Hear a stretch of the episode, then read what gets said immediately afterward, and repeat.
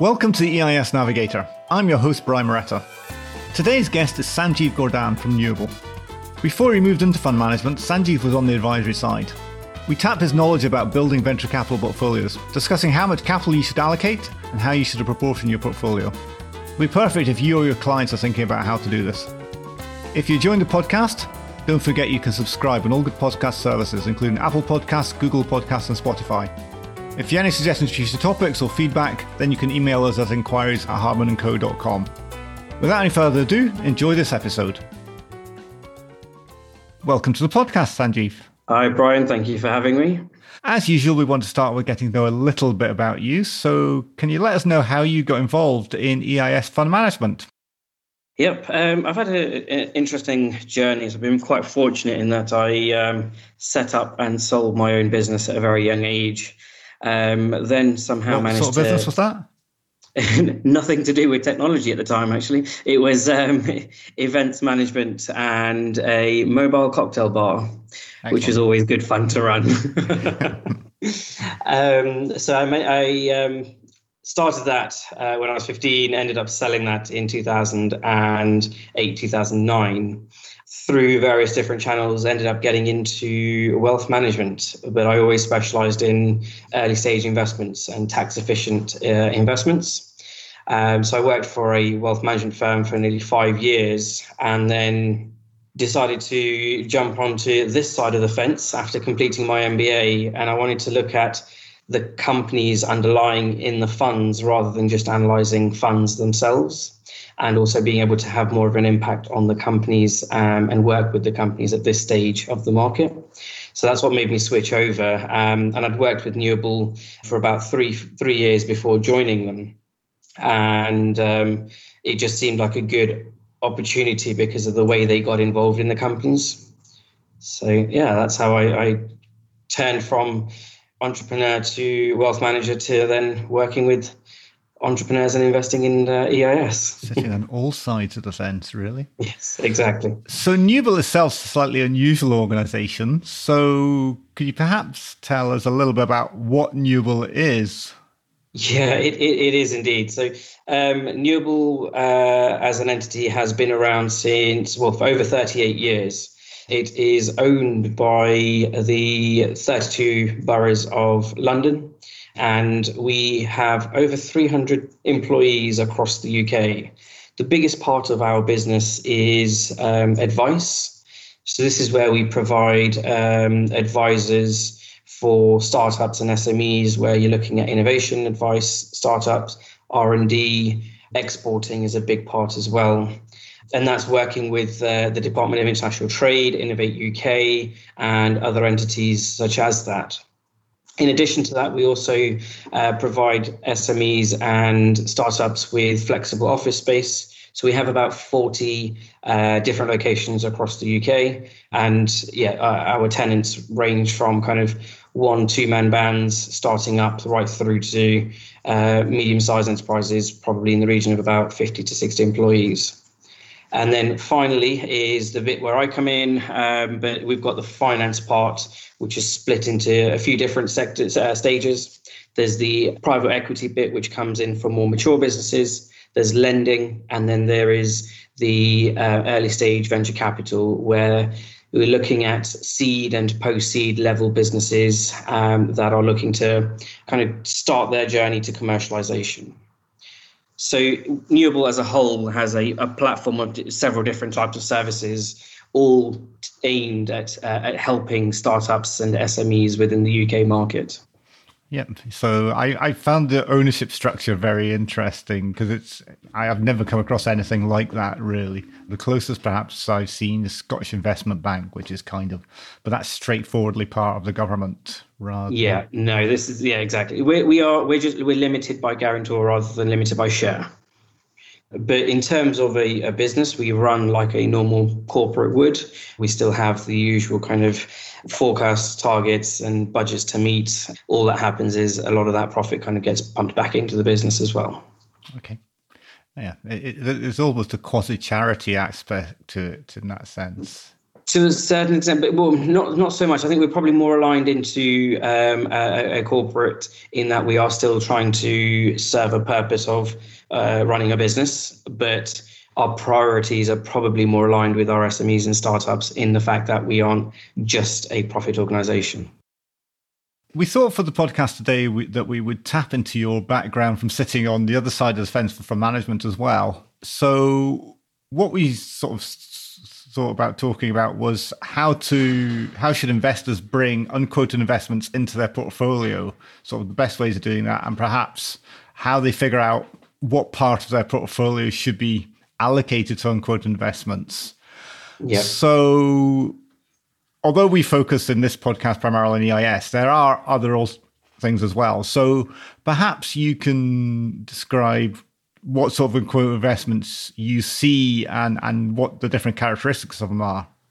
Yeah. So the first thing that I used to do um, when looking at unquoted investments is we're very fortunate in the UK that we have got certain policies in place that allow for tax structures in unquoted and that's obviously one of the things is eis the enterprise investment scheme then there's the venture capital trust and then you've also got BPR as well, business property relief, again, which you can hold certain businesses there as well. So the key thing for me is first looking at where applicable, what tax structure is wrapped around those investments, because those underlying investments that you go into in the unquoted are exactly that they're underlying investments within a wrapper. The wrappers are your EIS, there you've got the whole kind of tax implications on the way in, internally on the way out. Same with VCTs. So that's the first is what wrapper am I overlaying on this? What's the most suitable for it? And then I'm starting to look at what stages are these businesses as well. So it's great saying, yes, they're unquoted.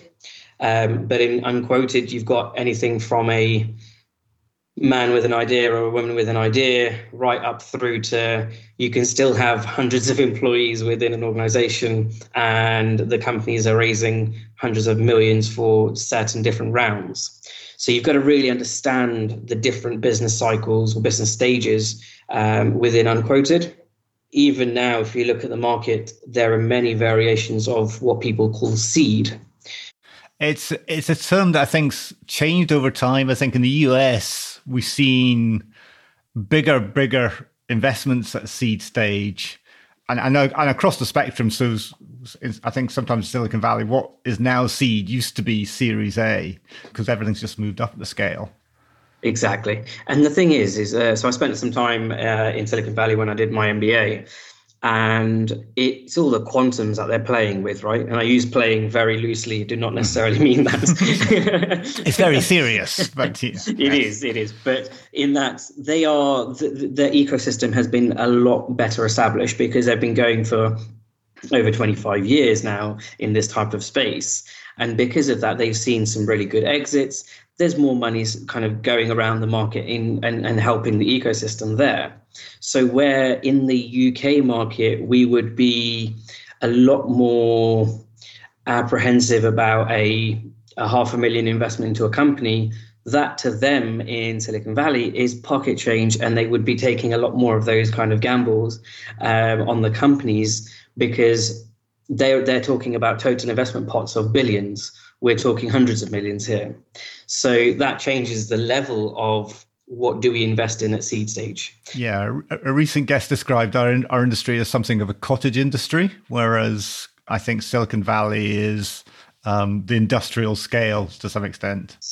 Absolutely, no, that's a really good way of putting it, and it is absolutely that. The um, there's so many different investment managers within this part within in the UK market, each one doing things very differently and in its own little kind of bubbles. But yeah, the, the seed stage to me, aside from the value, seed stage to me is getting an idea into the kind of MVP level where you've got something, you've got a, a minimum a viable product. So, yes, sorry, I'm using jargon there. Um, getting it to that point and working at the ideation stage. And then you've got the point of unquoted where you go post seed, but they're not quite ready for Series A stage. And that's where they haven't met the metrics to be able to show commercialization, but they've got past the ideation phase. They need a financial runway to be able to build the processes and help commercialize. And is that kind of what you say is the gap between MVP and product market fit? Correct. Yes. Yes. Although you'd still want some traction on within the market at that point, you still want there to be a customer, some pilots, early stage revenue potentially, depending on what type of sector you're investing in.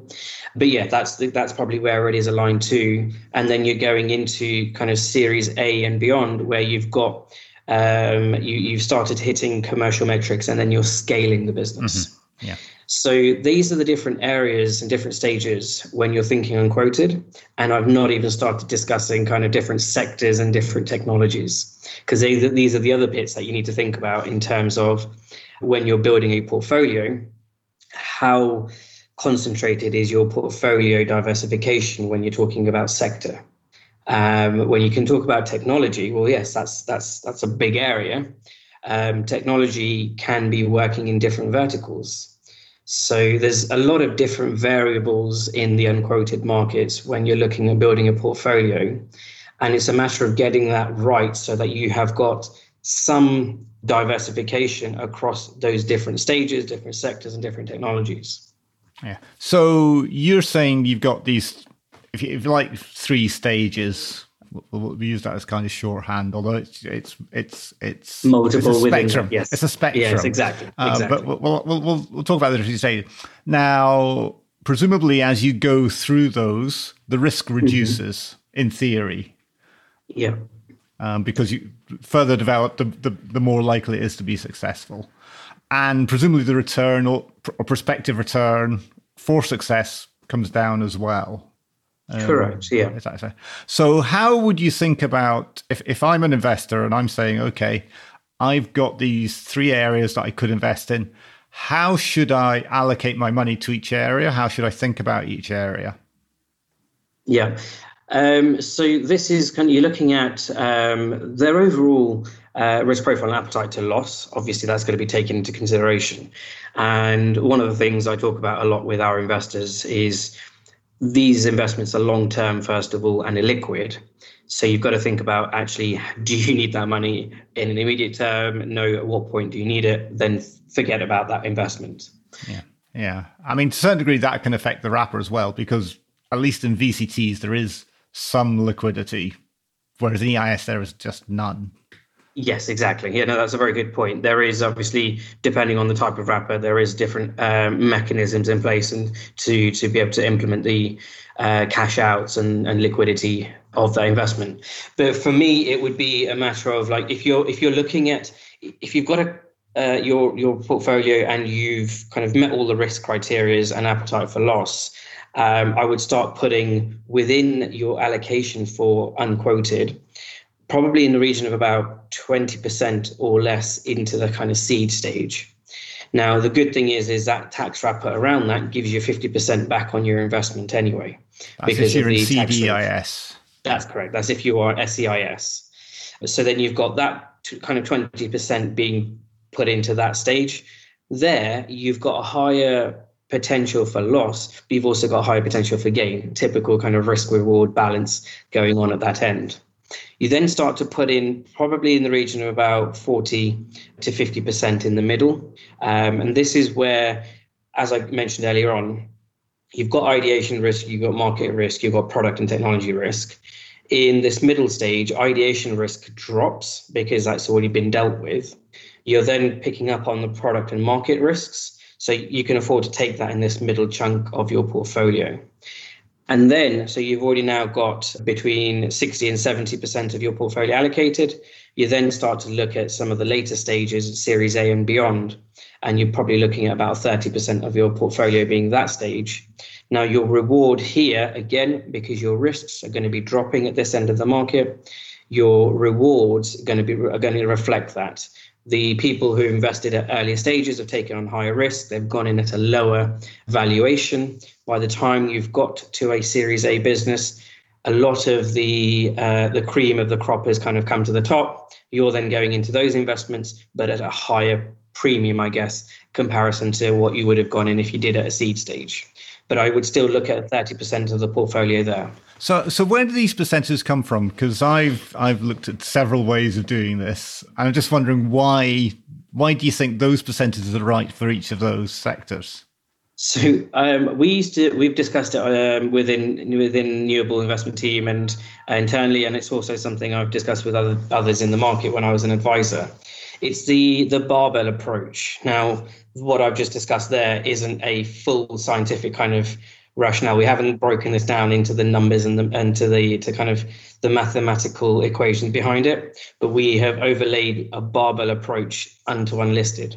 So if you're looking at an, an overall client portfolio, the barbell approach, you kind of have your, your your very low end, low risk cash and cash equivalents at one end. You've got your income generating in the middle, and then kind of your higher risk at one at the other end. And it's just balancing out to make sure that you know in this particular part, which is unquoted, you're going to put a lower end, a lower percentage at the higher risk and then balance that out with a, a higher percentage in the lower risk of this part of the market. So that's how we've looked at it. Okay. Yeah, because I was looking the the simplest one I I which I like is kind of a risk parity type approach, and risk parity says basically it's in inverse proportion to the risk of uh, whatever you're ex- getting exposure to, and that would sure. kind of suggest that the seed gets the lowest allocation. You say the middle one then gets a middle allocation, and the Series A onwards would get that the largest allocation of all because then you're allocating equal risk to, you know, in a way that you get equal risk to each bucket. So it might be I don't know one six two six three six sort of thing. But mine um, varies to that slightly because what I'm saying in this is actually at the the the higher end of the risk, you're going in at a higher premium. So for that reason, I've reduced the total amount in terms of percentages that what you're putting at that level. Um, so my my kind of chunk works in the middle level where there is still a, a healthy enough balance on the risk reward, and the premiums haven't really kicked in onto the the company valuations at that point. So you've still got a good chance of getting a stronger multiple on your investments. So clearly, in in your approach, you're taking a sort of there's an element of a value based approach to your aspect there Correct. in terms yeah. of yeah. is that something that you see as structural in the market or is that something that you think ebbs and flows over time uh, so I don't think those two are necessarily um, disconnected. I think there is a part of it which is that it ebbs and flows with time. So if we look at the most recent changes in terms of valuations, we were looking at investments um, that we were placing between March and April, and with everything going on, we did have an it did have an impact on the valuations of the company that we were going into. So there are those kind of factors that have an impact. Um, then there's also kind of looking at it from a perspective of what type of technology or what type of innovation is this, and that will then have an impact on that as well. So that's where it comes into the market because if you're looking at anything that when you're investing, you're investing with the with an exit in plan or exit in view as to how are you going to get to that stage. And if you know that the industry or the market for that particular sector is only going to be exiting at multiples of three times, four times, or 10 times, that will then be priced into your valuation when you're going in at the point of investment. So that's where I'm, I mean, it, kind of is linked to the market, but then it also does ebb and flow with regards to what's going on in the climate as well. That also kind of suggests that, returning to the point you touched on earlier, sectors or the sector that you're getting exposure to will have an influence on that too. Because if you're investing in, let's say, a, a restaurant, you're not going to get a 10 times return or, or, very unlikely to get a 10 times return on a restaurant. Whereas in a tech company, that might be a reasonable target. Exactly. So that's why you would look at the the sector when looking at those investments. Um, if you look at someone that we are currently um, exploring, there's a, um, a technology within oil and gas. Our investment team was just literally talking about the potential um, exit multiples within oil and gas industry uh, being capped at a certain level. So for us, the look at the business that we're going into didn't make sense at the valuation that they were initially asking because we don't think we can get to a good exit multiple with the industry currently as it is. So that's where we do take those kind of things into consideration at point of investment. You sort of described how an investor would allocate his capital within his venture capital allocation. How do you think an investor should approach thinking about how much capital they should commit to venture capital? Yeah, this is something that uh, comes into the into play with the um, risk uh, questionnaires that people should be looking at and their own risk appetite, um, appetite for loss, etc.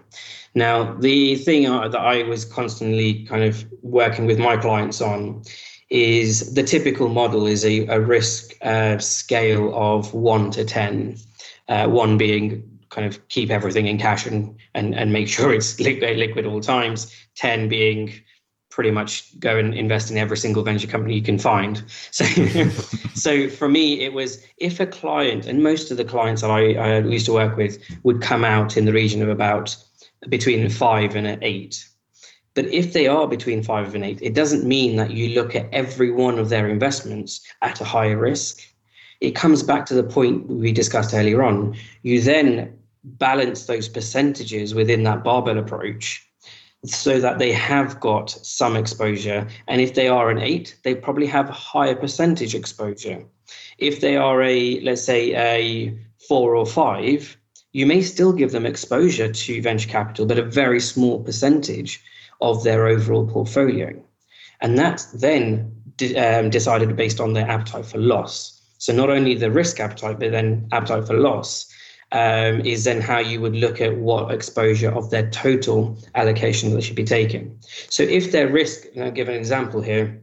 If Mr. Jones is looking at um, a risk appetite of five, you'd say fairly balanced um, and typically so, so their normal to... portfolio would be would that to be the 60 40 equity bonds or split that sort of thing yeah that exactly that so normally that would be what they what their advisors would be telling them to go into. There'd be a lot of uh, cash, commodities, fixed income, etc. You wouldn't typically look at a, um, a venture capital strategy within that.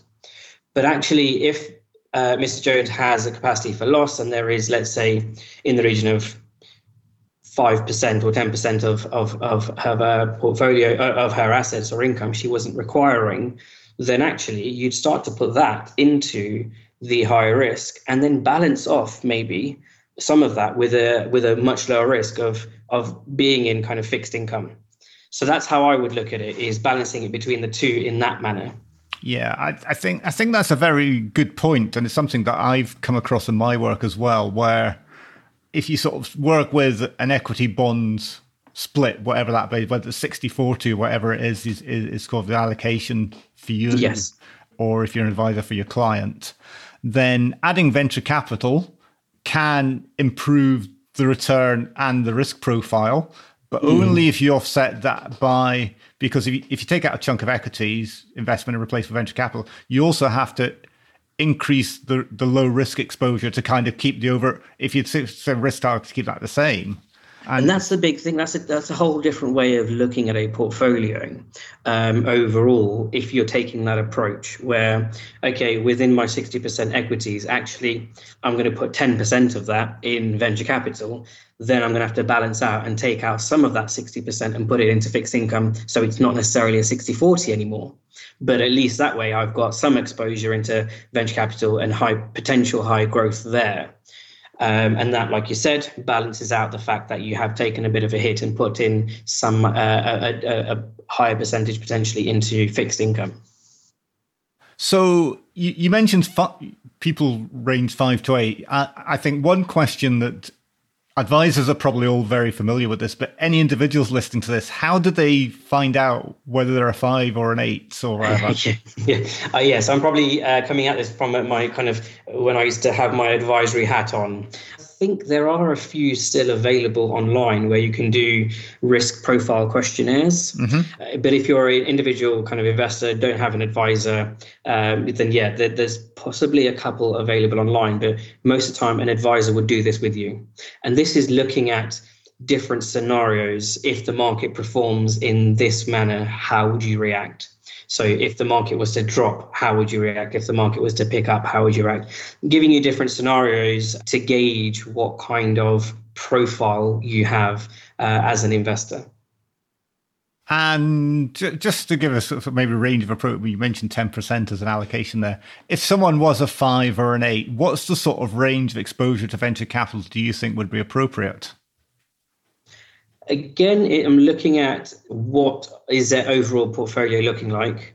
Um, obviously, if they are a, an eight where they've got a higher kind of uh, higher risk appetite, then you could be pushing up um, into like 20, 30 in some cases even 40% of their, their, their portfolio being on venture capital. Um, but yeah, it really comes down to what their overall portfolio looks like and um, yeah, their appetite for loss as well. Yeah, yeah. I, I, think the quantum of the portfolio also makes a difference there. There's a big difference between someone who's maybe got fifty thousand pounds of savings Correct, and someone who's yes. got five million. Where if someone with five million, if they lost a million, well, actually, they're not worrying about what's going to happen. Whereas the person with small savings has, would, would struggle to cope with that better. Correct, and and that's why um, it's the, the, the kind of um, eligibility criteria for these types of investments is set as it is. So, as an investor, you have to be either a sophisticated investor or a high net worth investor to be able to kind of get exposure from uh, this or to these types of investments. And that's really protecting investors to make sure that they know what they're getting into and they're not just being put into these types of um, investments which they may not understand or may not actually have the capacity to lose that money on. Um, so yeah, that's why I think those criteria are really important for investors and making sure that they fit them and actually understand what they're going into as well. Do you think that's an issue for the industry? Because certainly my work suggests a small proportion of venture capital can make a meaningful difference to the risk return profile of a portfolio. And it seems to me that a very retail friendly product would probably even even as a, a handful of percentages would make a, a difference to most people's portfolios. Yeah, no, you're right. There is there is a, a, a huge potential opportunity with this, but it's a matter of how do you make this more accessible. So it is difficult when you're investing uh, because of the the logistics of it within the market. You can't take a hundred pounds into a company and then or let's say a thousand pounds into venture capital and then that gets split into hundred pound lots. That's very difficult to be able to actually manage from a logistics point of view and the way the system works in this end of the market. Mm-hmm. so there is a huge opportunity. If there was a mechanism of some sort which allowed for that now there is a lot of talk around crowdfunding type platforms and there's a few different types of things that are coming about into the market that could change it but linking it back to what you mentioned earlier on, for someone who's got a, a portfolio of investments of 50,000, they're going to struggle to get the right type of exposure into unlisted equities when they're only investing 10, 20% of that portfolio.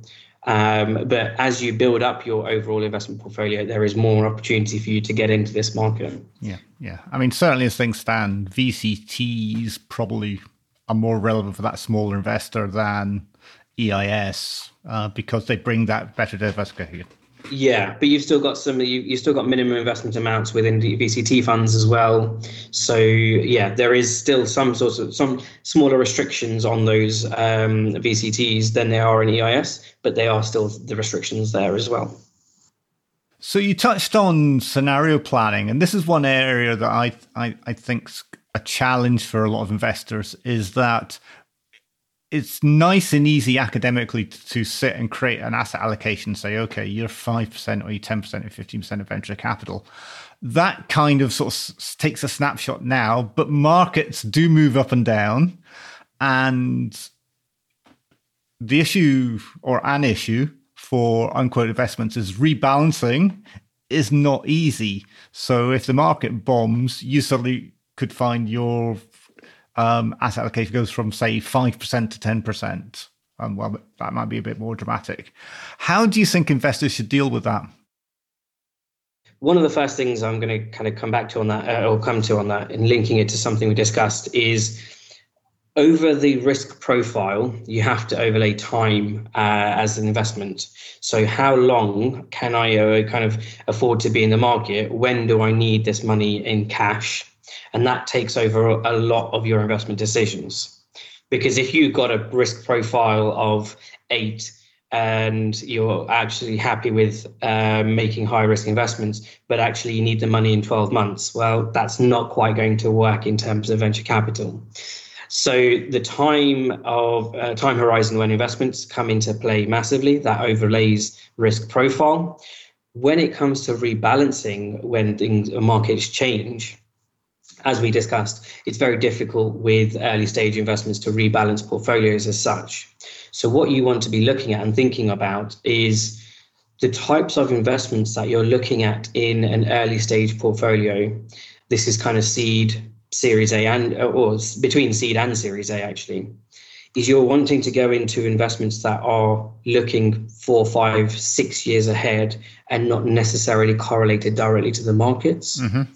So you start you want to be investing in technologies that are coming into play and will have commercial kind of uh, viability over three, four years, five years plus because that won't then have that impact on on if the markets bomb everything drops because they're slightly disconnected and they're looking a little bit further out. So you can afford to have those staying as it is without having to rebalance that part of the portfolio and then in those scenarios you may be taking into consideration things like um, if in that next year you can't afford to make any more investments in equities you'd have to then drop away some of that or where you can flex which is the listed equities, you then start pulling those levers and and and changing those levers with more into kind of fixed income or commodities. Because it's controlling the controllables. You really haven't got as much control over the unlisted as you probably do with other aspects of your portfolio. Yeah, and, and for most investors, that probably suggests if you've got an idea of the percentage, you should probably be a little bit more conservative. Not necessarily hugely, but it, if a theoretical model pops out, I don't know, 12%, then maybe 10% might be a more comfortable percentage in, you know, in the short run to give you that little bit of buffer so you don't suddenly find yourself you're actually at 15 or 18, which is, would be uncomfortable for you. Yeah, and that's that's a key point there you mentioned. You've got to make sure you're comfortable with that. The last thing you ever want with any type of portfolio is it keeping you up at night? And I know it sounds so cliche, but it was a conversation I used to have a lot as an advisor. And I think about myself, like, am I comfortable where where these investments are? Uh, if the worst case scenario happens, am I still going to be able to sleep at night, or am I still going to be able to carry on? And that's where you kind of really have to think about it at the start of your investment journey. So yeah, that that is definitely important. Yeah, I I, I think there's something to be said for almost a veil of ignorance, a little bit in a sense, in that say something like a VCT, where the fund structure doesn't give you necessarily immediate visibility underlying investments in the way an EIS fund does, might actually be, even though in some sense they're investing in the same area, that slight veil of ignorance might actually make an investor yes. feel more comfortable. yes, true. Potentially there is that. And then there's also, sorry, a point that you just made earlier on you've got to really look at it in terms of there's the theory of this, the theory of investing and taking risk, and the practicalities of mm. it. And those two things might be very different in terms of how it actually works in real life. So the theory might be that, yes, like you just said, you, your profile comes out at a 12% potential allocation. In actual fact, based on the way things work, you might actually be putting in five or you may put in 15, but you it, it doesn't always work in line with the theory. Mm-hmm. Yeah. Especially not in the unquoted markets where there is so many different variables to take into account. So we talked about scenarios. In some ways, we are in the middle of one big scenario that was kind of hard to plan for. How do you think COVID has affected the way people are looking at these things?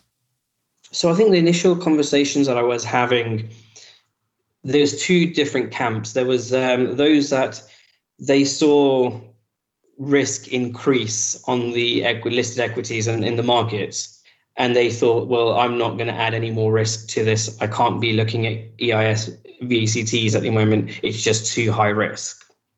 And they they looked at that in in that way of there's just taking all risk where possible off the table. And then there's the other side of the coin, which is looking at the risk reward payoff. And if the risk is increasing in the markets, but the reward's not necessarily increasing, I know what I'm getting into. I understand EIS and VCTs. I understand the underlying businesses. Actually, I'm willing to put in a bit more money there now and allocate a little bit more money there because I can balance it off with the fact that even in the listed in in in the, in the markets, the risk for me has gone up two or threefold, if not more. Mm-hmm. Yeah, it's it's it's kind of interesting. I saw some stats the other day suggesting that since the sort of spring, the startup rate for new businesses has accelerated, which mm-hmm. is kind of understandable given employment situations and whatever. But I think from a investment perspective, there that creates a larger pool of potential investments. And for the investor who's perhaps got the capital to spare, there might be better opportunities. And perhaps anecdotally, but there's a lot of really good businesses over the last decade that were started kind of 2008 2009 they took these seven eight ten years to develop. And mm. i wonder to what extent we'll see that now. I mean yeah a lot of these start, business starting obviously will fail because most new businesses fail but there will be opportunities.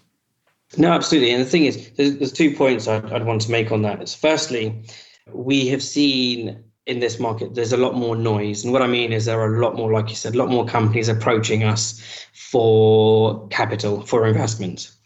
And it doesn't necessarily mean the quality of the companies has increased, the quantity has. So we're probably screening more companies, but not necessarily investing in anymore. We're, we're, we're really working with the companies a lot longer before we place those investments because we want to make sure that they are the right companies and there's a bigger pool now to look from. And my worry in the market is if investors are not going to be doing the right level of due diligence in these companies, there's going to be a lot of bad decisions made because all of a sudden, like you said, there's a lot of businesses popping around which sound like great ideas at the time. And a lot of money will be going into these companies without the right due diligence, without the right kind of processes in place to make those decisions that will have a negative impact on our industry in terms of the early stage market. So I'm hoping that's not that's not where we end up at, because organizations like Newable and many other fund managers have the right processes systems in place to be able to do the due diligence, cut through the noise within the market, and make sure that the opportunity that they are investing in is the right type of business. Yeah, I mean certainly there's a contrast to be made between the professional and I'll use crowdfunding in, a broad sense, not necessarily yes, yeah. pointing my finger at the platforms, um, but saying, you know, the, the retail direct investment, I think could be vulnerable there's, in that respect. Yeah. And there's a huge, huge part of the market that where investments are made and pre-virtual made in pubs and at friends' houses and stuff like that. So I think if anything, that's that might potentially increase potentially. But that part of the market is very much unreported. How do you actually get to know how many of these deals have been done where a couple hundred pounds has been put into a friend's business where they are now doing an online e-commerce uh, shop or whatever it may be? Um, I mean, some of them use the crowdfunding platform. So you get these situations where companies go into crowdfunding platform and they don't actually raise money on the platform specifically but they use it as a way of managing the investment and the shareholder base effectively for their friends and family. Yeah, there are a couple of those types of um, platforms available, um, and that's brilliant for the market because it's bringing um, that that necessarily that wouldn't necessarily be recorded. It's bringing it to light, and it's also helping with the process. It's professionalizing what you called earlier on the the cottage industry part of it. It's trying to professionalize that as a whole. So there are things that are available that will hopefully help. But I think it's a matter of still, even whilst there is going to be a potential increase in number of businesses, making sure that the decisions are still going through a rigorous process or the, the decision making process is, is still very robust to make that end investment. Mm-hmm. There's, there's probably some really good businesses out there, but yeah, absolutely, there will be absolutely there will um, be. In, The the whole that whole cliche of some of the business the best businesses are being started in the most troublesome times goes back to kind of there's there's the stories from World War One to uh, 2000, the 1994, 2000 bubble, and 2008. All of these different stages have had some really good businesses come out of them, and I hope this is going to be the same thing. And from what I'm seeing, there are some good potential winners already coming through. And what you've got to look at is how are those businesses really impacting efficiency?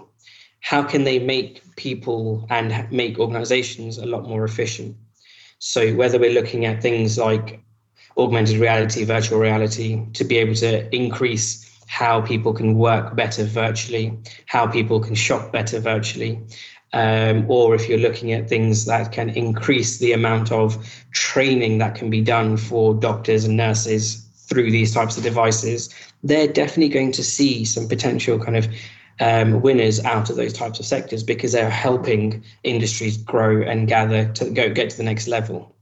So, because of that, and the way that this crisis is probably like one that we haven't seen in the last hundred years, we're going to see businesses that do shake up different sectors and markets.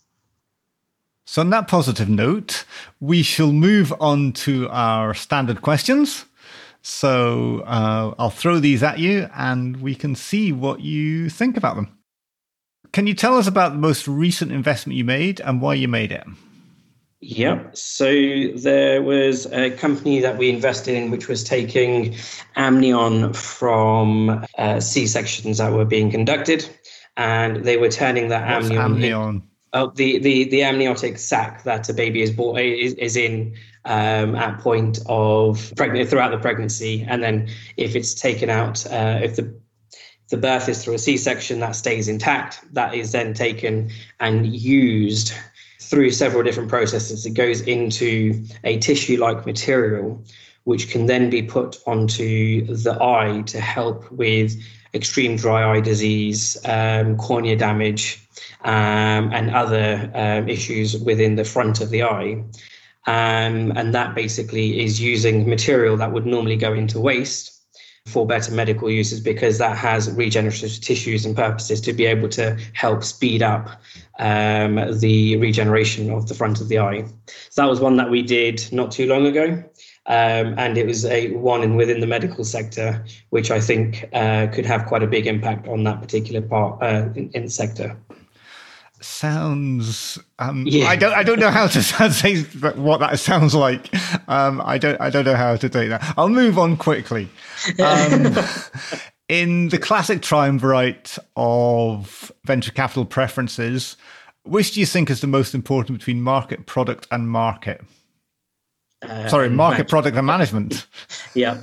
So I'm going to go with now. All three of them are very important, yes. uh, as we've discussed throughout. The management team underpins all of that, though. You've got to have the right type of individuals who are um, driving that business forward. Um, so I think that's really important because you can have a great product and a great market, but if you've not got the right type of um, leadership and management style, that business could could fall at a first hurdle, or the opposite way around, where you could have a really tricky market and the product is it needs a lot more work. With the right resilient team, they, they could take that through. So I think the management uh, of of the business, the the leadership and the team is of extreme importance. Tell us about a time you failed and what did you learn from it? so this goes back to when I uh, had my own business, and it was a lesson I learned on pricing very quickly, where I thought I had priced my services very well, started celebrating, didn't take into account all my costs, ended up ended up with probably about just enough money to get myself an ice cream or something ridiculous. and it was a lesson that I said I would never forget. Um, the importance of painful one. Well, it's better than losing money. Yes, yeah, yeah, exactly. I still, I still managed to get something out of it at the end, but yeah, the kind of making sure you're taking the bigger picture into consideration, uh, all the different variables into consideration, and pricing everything correctly. So yeah, that's one of the, ones that has stuck, the life lessons that stuck with me. I've made the same mistake myself, so you have my sympathy. The industry we work in, the EIS industry, is far from perfect. What would you like to change about it? There is a huge need, and uh, we are doing this as a sector with things like this podcast helping massively. But there is a huge need for advisory network, which helps connects us to investors to educate the, the, them and get a better understanding of how the market works. That needs to change. But also from a policy perspective, making it a lot easier to uh, be able to get in and out of EIS investments because that would help the point that we made earlier on. Whereas if you're playing, if you're looking at a kind of a smaller quantum, then naturally you may be priced out of the EIS market because you've not got enough to to actually go into the market from a logistics perspective. Well, actually, if the market, if the, ch- the policy changed and potentially worked as a true fund, similar to a VCT, or worked in such a mechanism where there was an ability to to allocate smaller sums of money, that would really help our industry as a whole. I'm an avid reader, and lockdown has been wonderful for my clearing out my reading pile. Is there anything out there you really like and would like to recommend? 21 Lessons for the 21st Century. I don't know. Is that a book you've come across? It's, I haven't come across what, what what's it's it about? The third, it's the third in the the trilogy Homo sapiens, Homo Deus, and then this uh, ah, this one. Ah, so this is and Harari. Yes, correct. That's right. And it's looking at so the book goes through several different types of scenarios in what the world would look like in 20, 30, 50 years. And it looks at it from a political, socioeconomic, um, technology perspective and how those different scenarios will play out if there is a um, uh, something done from a uh, political perspective, if there is kind of the right management of these types of technologies, or if there isn't. And it can be very eye opening as to what the world could look like when the types of technologies that are now coming about are things like gene editing, um, being able to kind of the, the, the transport aspect of things and infrastructure things. So there's so much that's coming about, which will have a huge impact on our lives in the next 20 years, or well, less, but more so by then. If it's not managed well, it's a very scary picture. But I think the way we are heading in terms of the the moral compass starting to kind of gain more traction again, more people becoming aware of that, I think it could be managed well, in which case its technology will be harnessed better for society. So that is definitely one that I've been recommending and talking to a lot of people about. And the other one that I'm going to jump on, I know you asked for one, but I'm going to go with two here. I have plenty. the time. other one. Yeah, the other one is the chimp paradox. Um, have you come across that one? Is that the sort of chimp mind, the duality Correct. of the brain? Yes. Yes, yes. The mind being split into three, where you've got the the CPU, the the computer, and then the actual chimp, which is the most the least evolu- uh, evolutionized part of our brain, and how that reacts with other parts of the brain. So yeah, both of those two um, have have been recommended to many people recently because I found them really good to to get through. Excellent. Okay, what do you wish you know knew when you started Newable that you know now? Or started with Newable. You didn't start Newable, but. Yeah. what did I wish I knew when I started? Um, that's a tricky question. I think it's, I'd come down to, although I looked at and reviewed a lot of EIS funds, I wasn't aware of the kind of detail of the industry being on this side of the fence. So I wish I knew that before because it probably would have given me a lot more insight into the industry uh, before joining the EIS market. okay. Great. So, if people want to find out more about what Newable's doing, where should they go? Yep. So, um, the Newable website um, has a tab on there called Newable Ventures, and that's all about um, where we, what we're doing, where we're investing. They could look at some of the portfolio companies um, that we have invested in over the last few years, some of the success stories um, that we have seen, and um, inquire about new investments as well. Okay, and is that just newable.co.uk? So yeah, that's correct. Yep, that's um, newable.co.uk as a landing page, and then you can explore from there. Excellent. Okay. Well, thank you very much for your time today, Sanjeev. We much appreciate it. Brilliant. Thank you for having me, Brian. It's been brilliant talking to you, um, and great work on on doing these podcasts to increase the uh, the knowledge of the EIS market. Thank you very much. So we hope you enjoyed that. If you want to find out more, the show notes will be available at hardmanandco.com forward slash podcast. If you really like what you heard, you can give us a review with lots of stars on iTunes. You can subscribe to this through iTunes, Spotify, and all good podcast players. If you want to give us feedback or find out more about what we're doing, then you can send us an email at inquiries at hardmanandco.com. Thanks very much for listening and hope to hear from you soon.